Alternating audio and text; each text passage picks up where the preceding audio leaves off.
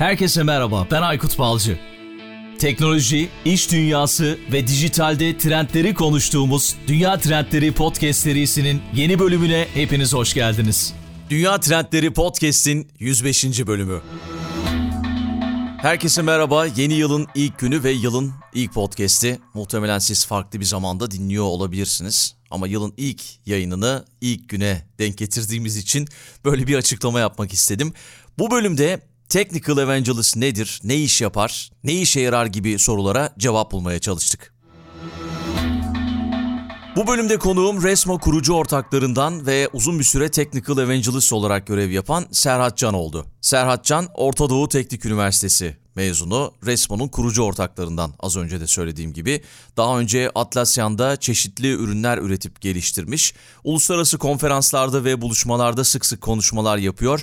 Birçok konferans ve topluluk etkinliği düzenliyor. Aynı zamanda Amazon Web Services topluluk kahramanı böyle bir unvanı var. Türkiye'de de birkaç kişiden biri bu unvana sahip kişilerden biri. Dünya çapında 80'den fazla şehirde DevOps Days'in koordinasyonuna yardımcı oluyor. Aynı zamanda Cloud Serviceless Turkey ve DevOps Turkey buluşmalarının yerel olarak organizasyonundan sorumlu. Daha doğrusu yerel olarak bu organizasyonları gerçekleştiriyor diyebiliriz. Az önce de söylediğim gibi uzun bir süre yazılım sektöründe farklı alanlarda çalıştıktan sonra biraz kendi ilgisi, biraz hayatın akışıyla Technical Evangelist alanına kayıyor. Technical Evangelist dünyada özellikle geliştirici yapan firmalarda oldukça popüler bir rol.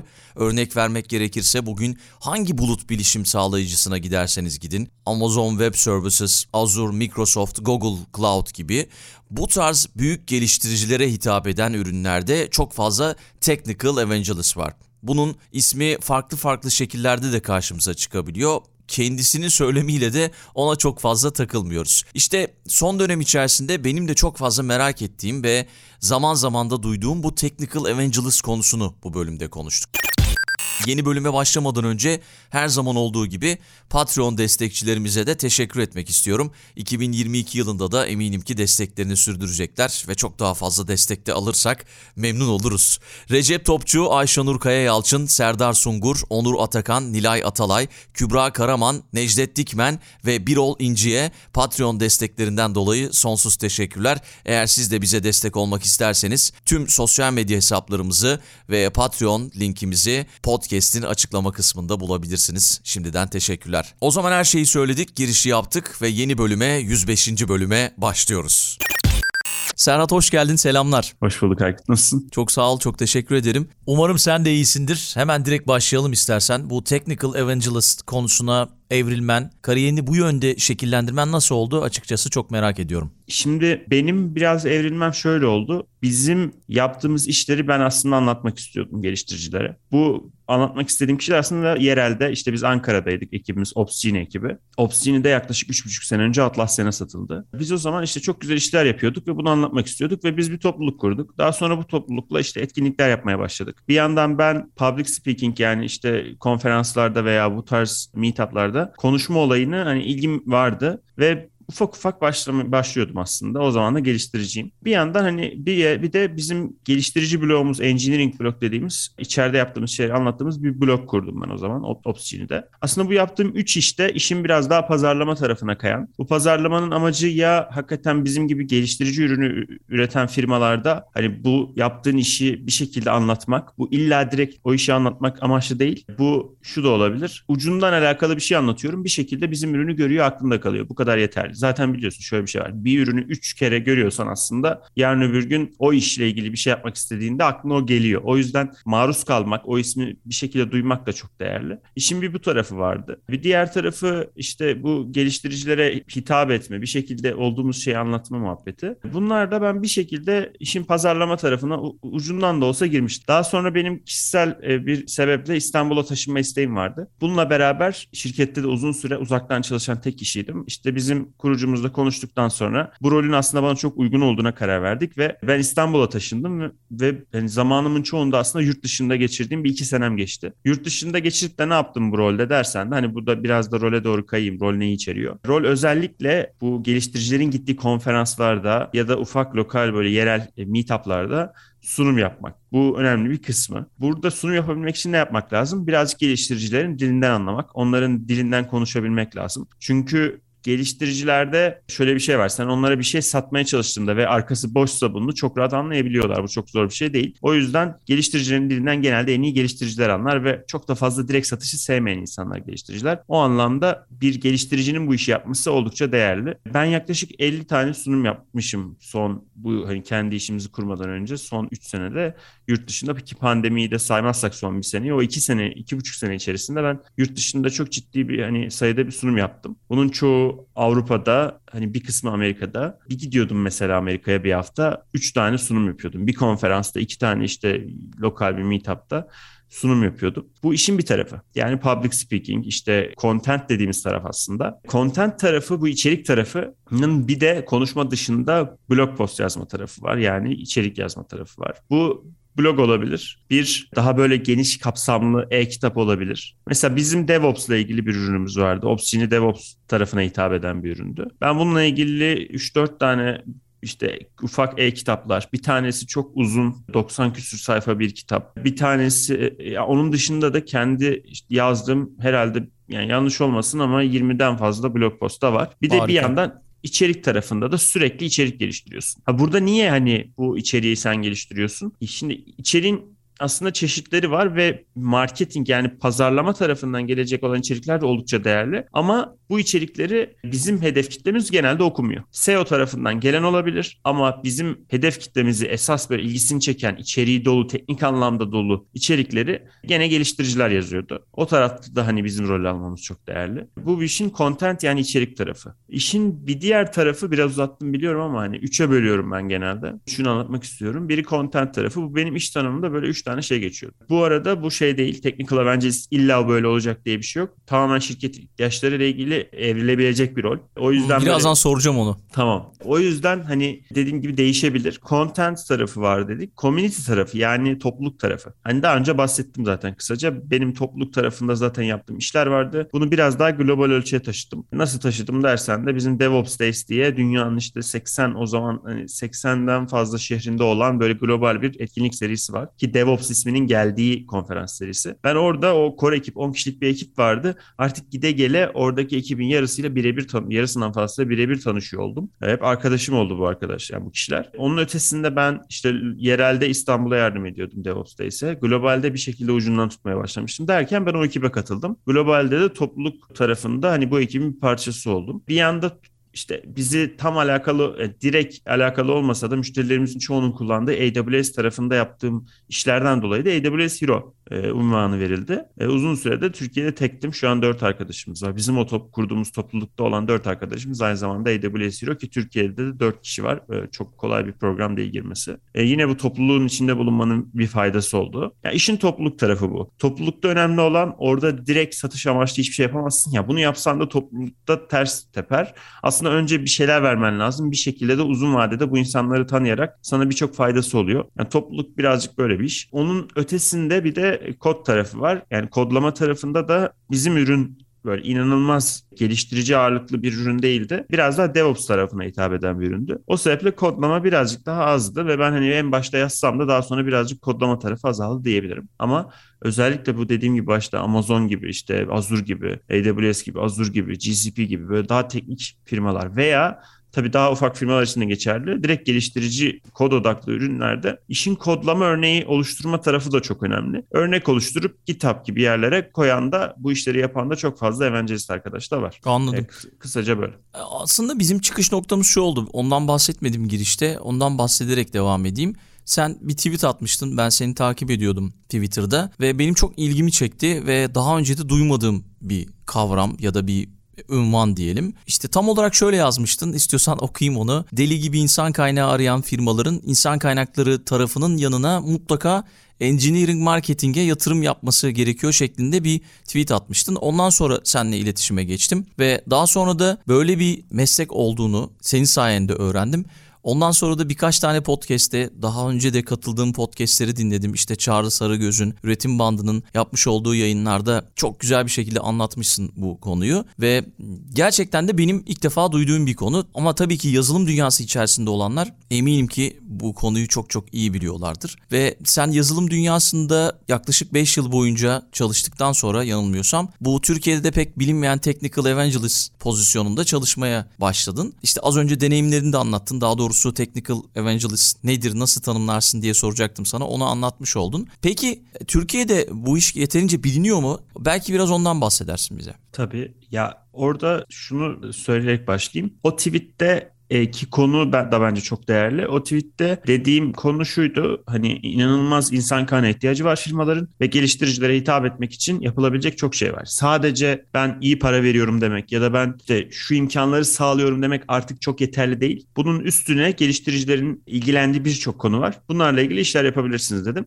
Bu benim kişisel merakım. Opsiyonide işte bir zamanında 10 kişiden 50 kişiye hızlı bir şekilde ekibi büyütmüştük. O zamanki tecrübelerimizden gelen bir şeydi. Bu iş evangelist işinden biraz daha farklı bir iş. Aslında genelde e, işte şirketteki bu roldeki insanların evangelistlikle falan bilgisi yok. Bu iş tamamen farklı bir konu. Hani çok evangelistlikle karıştırmayalım. Sadece benim beraberinde de ilgimi çeken işte beraberinde yaptığım bir şeydi. O anlamda söyledim. Yani çıkış noktamızın ne olduğunu söylemek için onu Aynen, bir dipnot olarak bahsettim. Sonrasında biz bu konuyu konuşalım Aynen. diye düşündüm. Onu da konuşuruz ama yani öyle bir şeyimiz yok. Onu da bir ara konuşuruz diye düşünüyorum. Bir de şöyle şöyle bir tespitim var. Sen şimdi çok fazla insanla konuştuğun, çok fazla insanla tanıştığın, çok fazla yazılımcıyla birebir sohbet ettiğin için işte topluluklarda konuştun, sunum yaptığın için, podcastlere katıldığın, işte bloglar yazdığın için yani bunları daha iyi görebiliyorsundur bu meslekte. Bence onu dikkat çekmen de önemliydi. O yüzden on- ondan bahsetmemiz de önemli oldu diye düşünüyorum.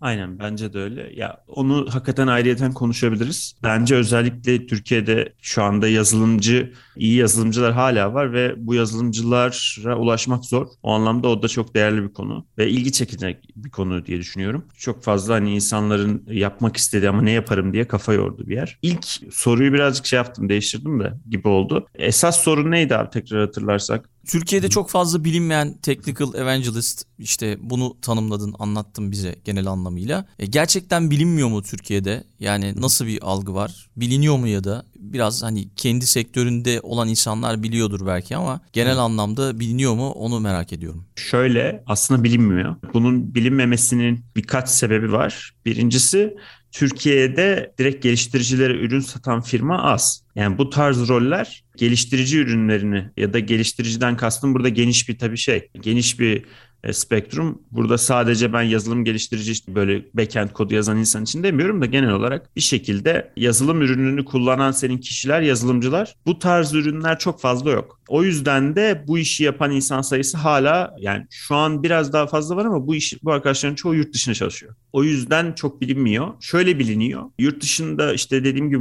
büyük firmalarda ya da bu işleri yapan, developer işi yapan, yazılımı yapan firmalarda çalışan insanları görmüşlerdir. O yüzden biliyorlar ama Türkiye'de iki elin parmağını geçmez diye düşünüyorum. Ben çok fazla tanımıyorum. O yüzden çok fazla yok diyebilirim. Bilinmiyor diyebilirim. Yanlış değil. Ben dediğim zaman da bu neymiş diyen hala çok var. O yüzden hani e, bunun olmama sebebi sadece dediğim gibi bu tarz e, bir sektörün geliştirici ürünü yapan firmaların Türkiye'de hala az olması. Anladım. Peki yeni bir girişimim var. Direkt biz konuya girdik ama yani ondan da bahsedelim, bahsetmeden geçmeyelim. Bu arada tebrik ediyorum. Biraz yeni girişiminden bahsedebilir misin? Neler yapıyorsunuz yeni girişiminde? Çok yeni çünkü anladığım kadarıyla. Evet bayağı yeni. E, Yaklaşık bir ay oldu Atlassian'dan yani Opsgeni'yi satın alan firma Atlassian. Atlassian'dan ayrılalı yaklaşık bir ay oldu. Biz ortağımla beraber hani Mustafa ile beraber Mustafa Akın'la e, bir süredir hani bir şeyler yapalım artık kendimiz diye konuşuyorduk ve bir ürün geliştirmiştik. Daha sonra da hani full time olarak bu işle uğraşmak istedik. Ürünün ismi de Resmo. Resmo'da yapmak istediğimiz şey şu biz bunu kendimiz içeride de hani çalıştığımız çalıştığımız firmalarda da gördük. Sektörde de özellikle hani bulut bilişim sektöründe de böyle bir ihtiyaç çok net ve hani oradan çıkan bir fikir. Yapmak istediğimiz şey şu. Cloud tarafında, bulut bilişim tarafında ve hani bunun ötesinde artık kritik pette kullandığımız bu SaaS ürünleri. Yani bu Slack olabilir, Jira olabilir. Orada yüzlerce ürün var. Şu an bir SaaS ürünü yani bir işi başladığınız zaman belki 20 farklı ürün kullanıyorsunuz. Hem cloud'u hem bu SaaS ürünlerini yani bu modern stack'te kullandığınız ürünlerin hangi asetler, hangi işte içeride API'ler yarattığınız bu asetleri takip etmek e, ve Bunlar güvenli mi? Bir problem var mı? Bunlardan haberdar olmak oldukça zor. Özellikle bu e, güvenlik takımlarının kim hangi resource'u yaratmış, kim neyi değiştirmiş, bu güvenli mi, compliant mı, uyumlu mu? Bunları takip etmesi oldukça zor. Bunu çözmeye çalışıyoruz aslında. Çok hızlı bir şekilde cloud'u ve SaaS ürünlerini entegre ediyorsun e, ve biz sana işte şurada problem var, şurada problem yok diye söylüyoruz. Hani bunun ötesinde şunu da diyebiliyorsun bizde bir de. Tüm bu data üstünde query'ler çalıştırıp kendi alertlerini, notification'larını oluşturup işte kendi şurada bir şey değişirse bana haber ver gibi uyarıları da alabiliyorsun. Böyle bir ürün geliştiriyoruz. Harika. Yine 2022 trendlerine baktım. Şöyle bir göz attım. Tabii işte gelecek sene neler konuşacağız. Onların planlamasını yapıyorum bir yandan da. Yine bulut bilişim de çok önemli olacak. Eminim ki sen de bununla ilgili birkaç bir şey anlatacaksındır bize. Yani farklı büyüklükteki ve sektörlerdeki kuruluşlar bulutu nasıl kullanacaklar? Veya özel ihtiyaçları için bu yatırımdan nasıl yararlanacaklar? İşte güvenlik konusu çok önemli olacak anladığım kadarıyla. Bu konuda 2022 öngörülerinden bahsetsek böyle biraz. Tabii, Belki bize olur. bir tespit yapabilirsin. Tabii ki. Ya şöyle bulut bilişim cloud yani ben cloud diyorum. Bu arada İngilizce kelimeler artık yani yurt dışına da iş yaptığımız için çok fazla kusura bakmayın. Cloud tarafı zaten hani artık inanılmaz büyük. Ben her sene işte bir pandemiden dolayı geçen sene gidememiştim. Las Vegas'a AWS bizi göt- götürüyor zaten e, hero'ları ve hani 4 senedir ben başka kendim içine gitmiştim. Artık 4 senedir Las Vegas'a gidiyoruz biz ve orada hani normalde 80 bin kişinin katıldığı e, bu sene biraz daha küçüktü. 25 bin kişi katıldı diyorlar. Tam net rakam vermiyorlar tabii. Bir konferans oluyor Reinvent diye. Oraya her gittiğimizde hakikaten büyüleniyoruz. Çünkü yani en ufağından 5 kişilik firmasından, 3 kişilik firmasından tutun 20 bin kişinin, 30 bin kişinin çalıştığı firmalara kadar herkes yani oraya gidiyor ve AWS'te ne kadar daha iyi, ne, AWS'ten ne kadar iyi yararlanırımın peşindeler. Çünkü günün sonunda burada e, iki fayda sağlıyorlar. Birisi daha hızlı geliştirme yapabiliyorlar. Bir diğeri de maliyetleri kısıyorlar. Aslında günün sonunda her şey maliyetleri dönüyor. Evet. Ee, ama hani bu iki şey hani cloud'un zaten bulut bilişimin en temelde sağladığı yarar. Yani o anlamda cloud zaten büyüdü ama artık iyice büyük enterprise'lara da gitmeye başladı ve orada da büyük enterprise'larda bile, büyük firmalarda bile e, cloud dönüşümü artık e, olgun hale gelmeye başladı diyebiliriz. Trilyon dolara giden bir sektör. Yani inanılmaz büyük bir sektör. Güvenlik tarafı da bu kadar fazla servisin olduğu, şu an 200'den fazla servis var AWS'de. Bu kadar fazla servisin olduğu, her geliştiricinin kendi hesabının olduğu, bir ortamda oldukça şey kritik. Yani AWS'in kendi içerisinde 10 tane farklı güvenlikle ilgili servisi var. Bu servisleri öğrenmek oldukça zor. İşte bu servisleri düzgün kullanmak oldukça zor. Bu bile hani bu sebepten bile değil birçok firma var çıkan. Ve bunlar artık olgunlaşmış da durumda. Yani burada şu var. Yeni olan bir sektörden bahsetmiyoruz. CSPM dediğimiz bir market var orada zaten yıllardır. Bu ne? Cloud Security Posture Management diye geçer. Bu e, CSPM marketi yıllardır artık oturmuş. Tamamen Cloud Security, Cloud güvenliği alanında bir şeyler yapan firmalardan oluşuyor. Ve bunlar artık hani ücretsiz bile artık verilen işte çekler yapan diyeyim hani şurada problem var yok diye e, otomatik çek yapan firmalar var. Bu zaten bir sektör. Bizim biraz daha bulunduğumuz Chasm diye geçiyor. C-A-A-S-M hani kısaltılmışı. Hı hı. Gartner'ın da yeni aslında açtığı bir alan diyebilirim. Burada bizim yaptığımız alanda da birazcık daha farklı yaklaşıyoruz biz soruna. Cyber Asset Security Management yani kısaca. Burada güvenlik asetleriniz bu her şey olabilir. Yani Amazon'un üstündeki servislerde oluşturduğunuz resource'lar, asetler, konfigürasyon datası. Bunun yanına hani biz işte sağ ürünlerini de ekliyoruz. Yani Slack'te, Jira'da vesairede tüm bu asetlerinizi bir araya topluyoruz. Bu asetler çok değerli çünkü bunun üstünden neredeyse tüm data analizi bu datadan yapılıyor zaten normalde de. Ama hani şey yani o klasik dediğim o eski cloud security marketi bu işi birazcık daha basit yöntemle, e, çok daha böyle katı yöntemle yapıyor. Bu da çok flexible. Artık bu yeni geliştiricilerin sevdiği bir yöntem değil. O sebeple böyle yeni yeni işte modern güvenlik mühendisliği yapan diyeyim varda e, bu tarz işlerde, bu tarz ürünlerde yer bulmaya başlıyor. Zaten bu hype cycle'larda, açıklanan hype cycle'larda security tarafında bu Chasm dediğimiz bizim de bulunduğumuz yeni hani daha, daha bu arada çok yeni sayılır yani 4-5 tane startup var aslında burada. Bu alan o tam büyüme evresine yeni girmiş bir alan. Yakın zamanda da hani biz de en azından o şeye hype'a da yetişmeye çalışıyoruz zaten. Hızlı bir şekilde büyüyeceğini ve hani hype olacağını düşünüyoruz. Harika. Bu arada AWS yani ilk defa duymuş olanlar için Amazon Web Servisleri. Ee, yanılmıyorum değil mi öyle? Aynen. Ee, burada da sen şeysin topluluk kahramanı mı? Community AWS Hero. Community Hero diye geçiyor aynı. Hero diye geçiyor. Peki şimdi tabii konuyu dağıtınca böyle daha güzel oluyor. Hani bir başa bir sona. Çünkü arada giriyorum ben aklıma başka bir şeyler geliyor. Önemli technical evangelistler kimler mesela böyle kafamızda canlanması açısından var mı böyle bizim bildiğimiz daha popüler diyelim yani. Hı, daha popüler. Yani çok düşünmedim ama hani ilk aklıma gelen mesela iki kişi var aslında. Birisi Scott Hanselman. Yani Scott özellikle Türkiye'de çok bilinir. Biz onu konferansa da getirdik. Türkiye'de online konferansa getirdik getirdik derken. Sağ olsun kabul etti davetimizi ve hani bizim konferansımızda konuşmuştu. Scott Hanselman çok ünlü. Hani Microsoft'un yıllardır artık 20 sene olmuştur herhalde belki. Evangelisti. Hani bunlar bu yani Twitter'da, sosyal medyada genel olarak inanılmaz ünlü insanlar. Yani 200 bin küsur takipçisi var herhalde yanlış hatırlamıyorsam. Scott Hanselman bu işin şeydir yani babalarındandır diyeyim. Kelsey Hightower var ne Google'dan. Bu iki isim de hani inanılmaz büyük bu işi artık yıllardır yapan çok well yani respected yani saygı gören insanlar ve şey hani özellikle bu ikisi de cloud tarafında da hani bulut bilişim tarafında da çok ünlüler. Ama hani bunlar şey uç örnekler hakikaten. Onun dışında da böyle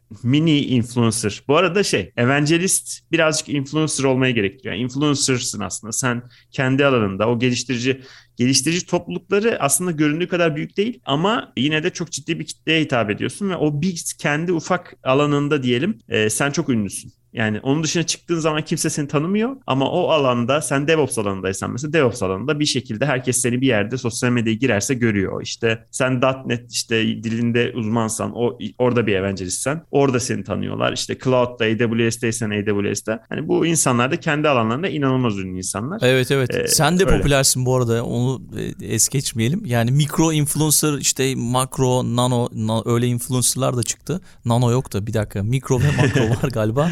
Yani Aynen o... birkaç kere e, öyle klavye mouse falan göndermişlikleri bile oldu ama hani bizim şey çok daha böyle dediğim gibi geliştirici odaklı ufak bir alanda e, bilinirliğimiz tabii ki var. işimizin bir parçası.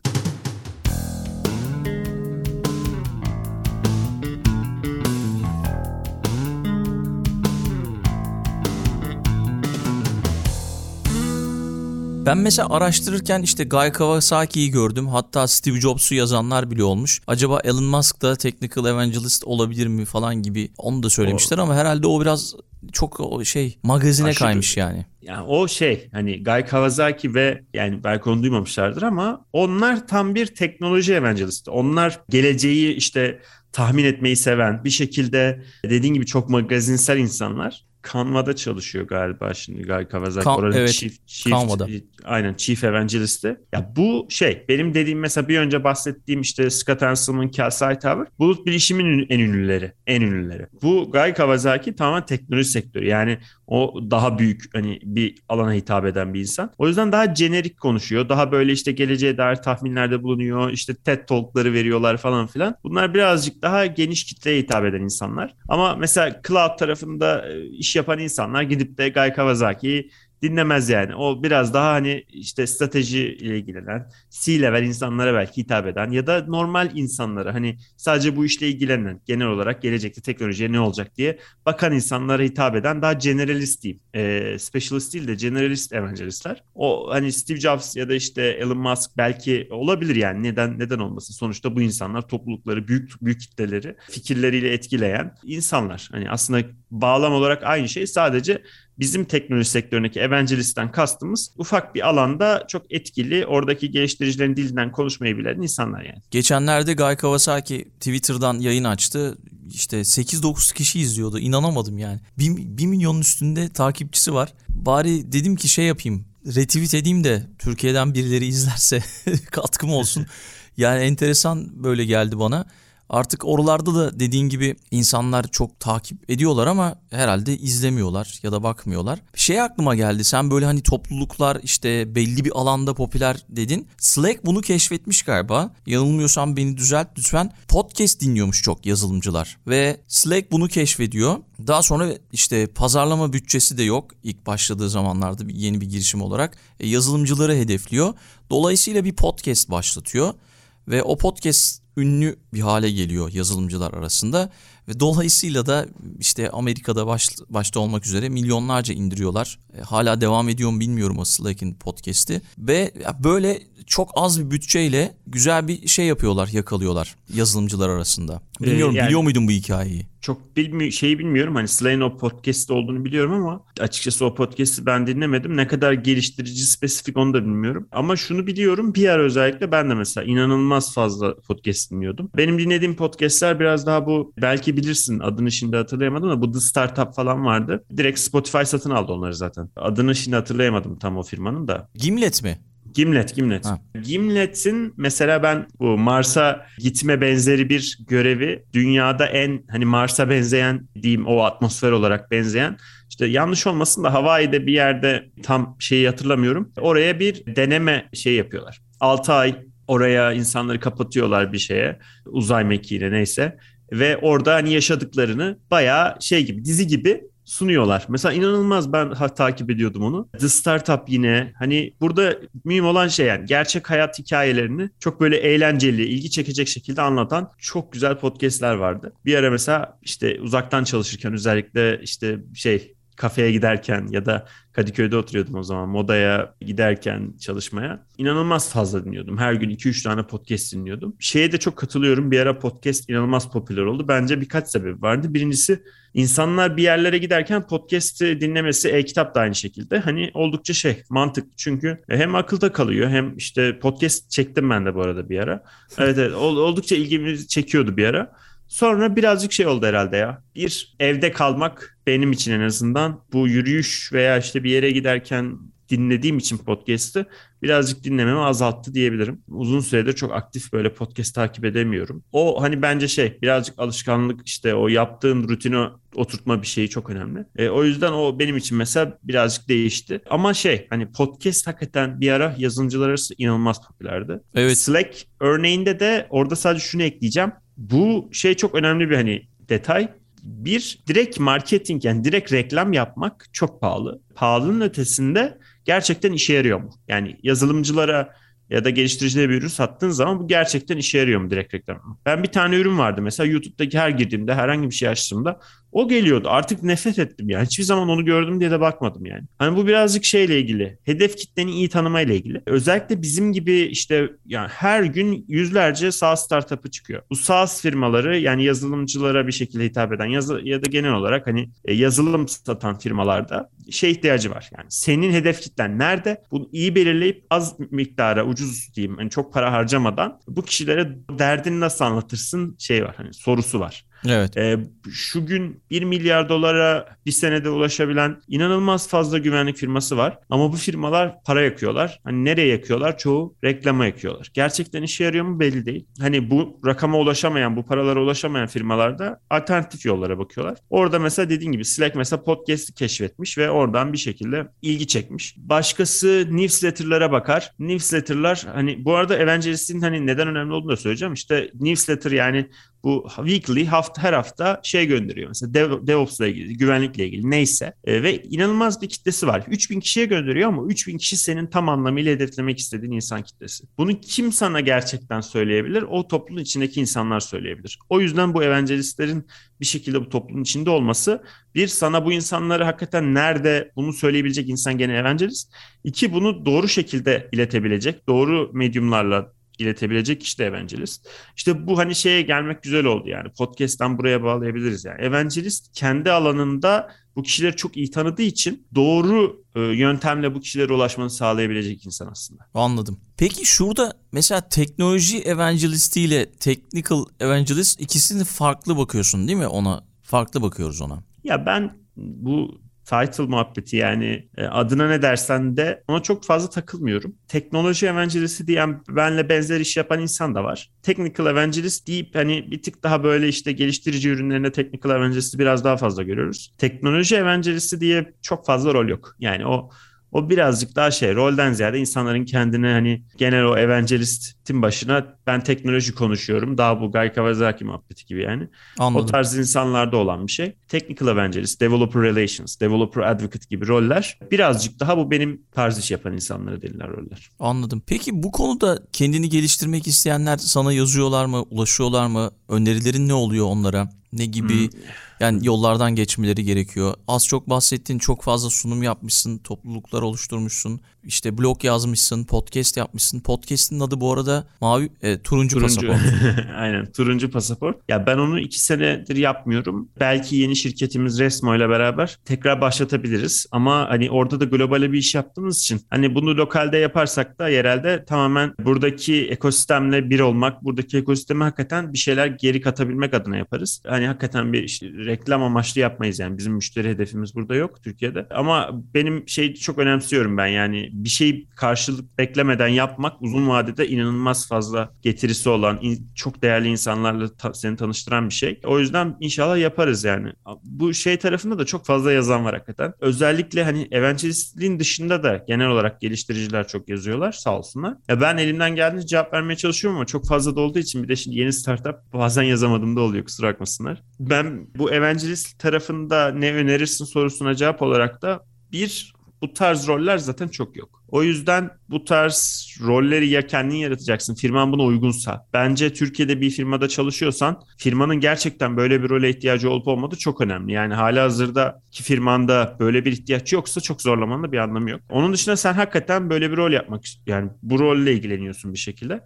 Ne gibi şey yetenekleri geliştirmen lazım? Bir, bence girişimci olmak bu roldeki en önemli işlerden birisi. Çünkü her hafta bir içerik, her hafta bir işte konferans sunum yapman lazım gibi gibi bir şekilde yeni bir şey yapman lazım. Bu şey gibi değil yani. Bir kod, bir sana bir feature verilmiş, bir geliştirme yapacaksın. E, bu geliştirmeyi sen bitiriyorsun, sonra tamamen farklı bir işe geçiyorsun ya da bu geliştirme bir ay sürüyor falan filan. Bu öyle bir iş değil. Her hafta yeni bir yani düşünsene her hafta bir yerde konuşman lazım ya da her ay işte iki tane sunum yapman lazım. Nereden bulacaksın bunları?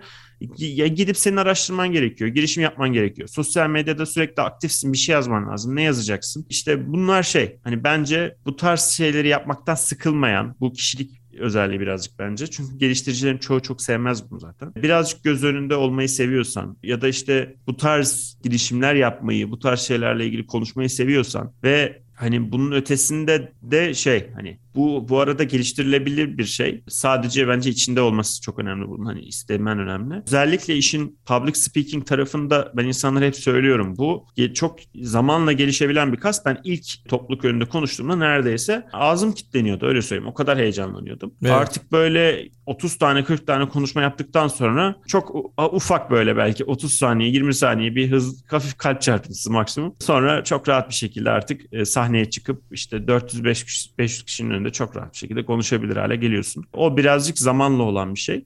Onun ötesinde tabii ki İngilizce tarafı önemli. Yani bu mükemmel bir İngilizce demek değil ama sonuçta e, yabancı bir topluluğun önüne çıkıyorsun ve orada bir sunum yapıyorsun. O yüzden dediğinin yine anlaşılabilir olması lazım. Bu taraf birazcık Türkiye'de aslında insanların bu rollere belki de girmesini birazcık engelliyor. Ben de başladığımda yani müthiş müthiş yani ben ODTÜ mezunuyum. Tabii ki bilgim vardı ama biz de sürekli konuşmuyorduk. O yüzden konuşma kasım çok güçlü değildi. Yurt dışına çıka çıka hani o birazcık gelişti. Hala mesela şey midir bir yabancı gibi müthiş yani Amerikalı gibi diyeyim yabancı gibi değil de Amerikalı gibi müthiş konuşuyor muyumdur? Onlar kadar tabii ki değil yani ama geliştiricilerde zaten öyle bir şey yok yani. Geliştiriciler global e, her milletten şu an Amerika'ya git bir sunum yap. Oradakilerin yarısı Amerikalı değildir yani. E, o yüzden ama gene de bir orada o konuda rahat hissedebiliyor olman lazım. Bence bu da bizim bir eksikliğimiz. Yazı yazabilmek, işte çıkıp bir webinarda konuşabilmek, çıkıp bir konferansta konuşabilmek tarafında o özgüven ve birazcık şey hani e, konuşma yeteneğinin geliştirilmesini öneriyorum. Bir de dediğim gibi şey yani sen developer'sın ve yaptığın şeyi anlatmayı seviyor musun yani? Yaptığın şeyi anlatmayı seviyorsan bir şekilde bu role hani adapte olabilirsin diye düşünüyorum. Evet bir de senin öğretmen olduğunu da söyleyelim yani öğretmenlik evet, okudun. Aslında öğretmenlik mezunuyum. Hı. Yan dal bilgisayar mühendisliğinde de e, yandal yapmıştım ki bayağı da o da bayağı bir şey kattı. Dediğin gibi aslında birazcık şey hani anlatma işinden gelen bir tarafı da var. Bir de şirketler bunun farkında mı? Yani Türkiye'deki şirketler Technical Evangelist'in. E, bence özellikle geliştirici ürünü geliştiren çok fazla firma yok. Ama benim gördüğüm ki ben bunların çoğunun founderlarıyla bir şekilde iletişimim var. Sohbet de ediyorum. Bir, yani çoğu aslında biliyor. E, ama burada iki problem var. Bu rolün tam olarak ne zaman ihtiyacım var? Çünkü çok küçükken daha böyle temel problemlerin var. Bu role tam ihtiyaç var mı yok mu arasında kalabiliyorsun. Biraz büyüyünce ihtiyaç oluyor ama o büyüklükte çok fazla firma yok zaten. Ya da ihtiyacım var ama böyle insan hani bu işi yapacak insan da Türkiye'de çok yok. Ve bana hani gelip ben developer marketing tarafında bir insan arıyorum. Technical evangelist rolüne bir insan alıyor, arıyorum diyen kişi sayısı, founder sayısı şeyden daha fazla. Yani ben bu role geçmek istiyorum diyen insandan çok daha fazla. Bu şey için demiyorum bu arada bir DevOps mühendisi ya da bir işte ön yüz geliştirici frontend mühendisi gibi değil tabii ki yani hani bu 3-5 kişidir hani 20 kişidir olsun. Ama gene de aranan bu işe gerçekten kalifiye yani bir, bir şeyler yapmış insan ihtiyacı yine çok var. Türkiye'de de aynı şekilde. O bulamayınca yurt dışına dönüyorlar. Yurt dışına döndüğü zaman da tabii maliyetler oldukça fazla oluyor. Anladım. Yani şey gibi oldu bu son dönemin favori sözlerinden biri. Güzel bir yatırım tavsiyesi oldu bence. Bu söylediğin.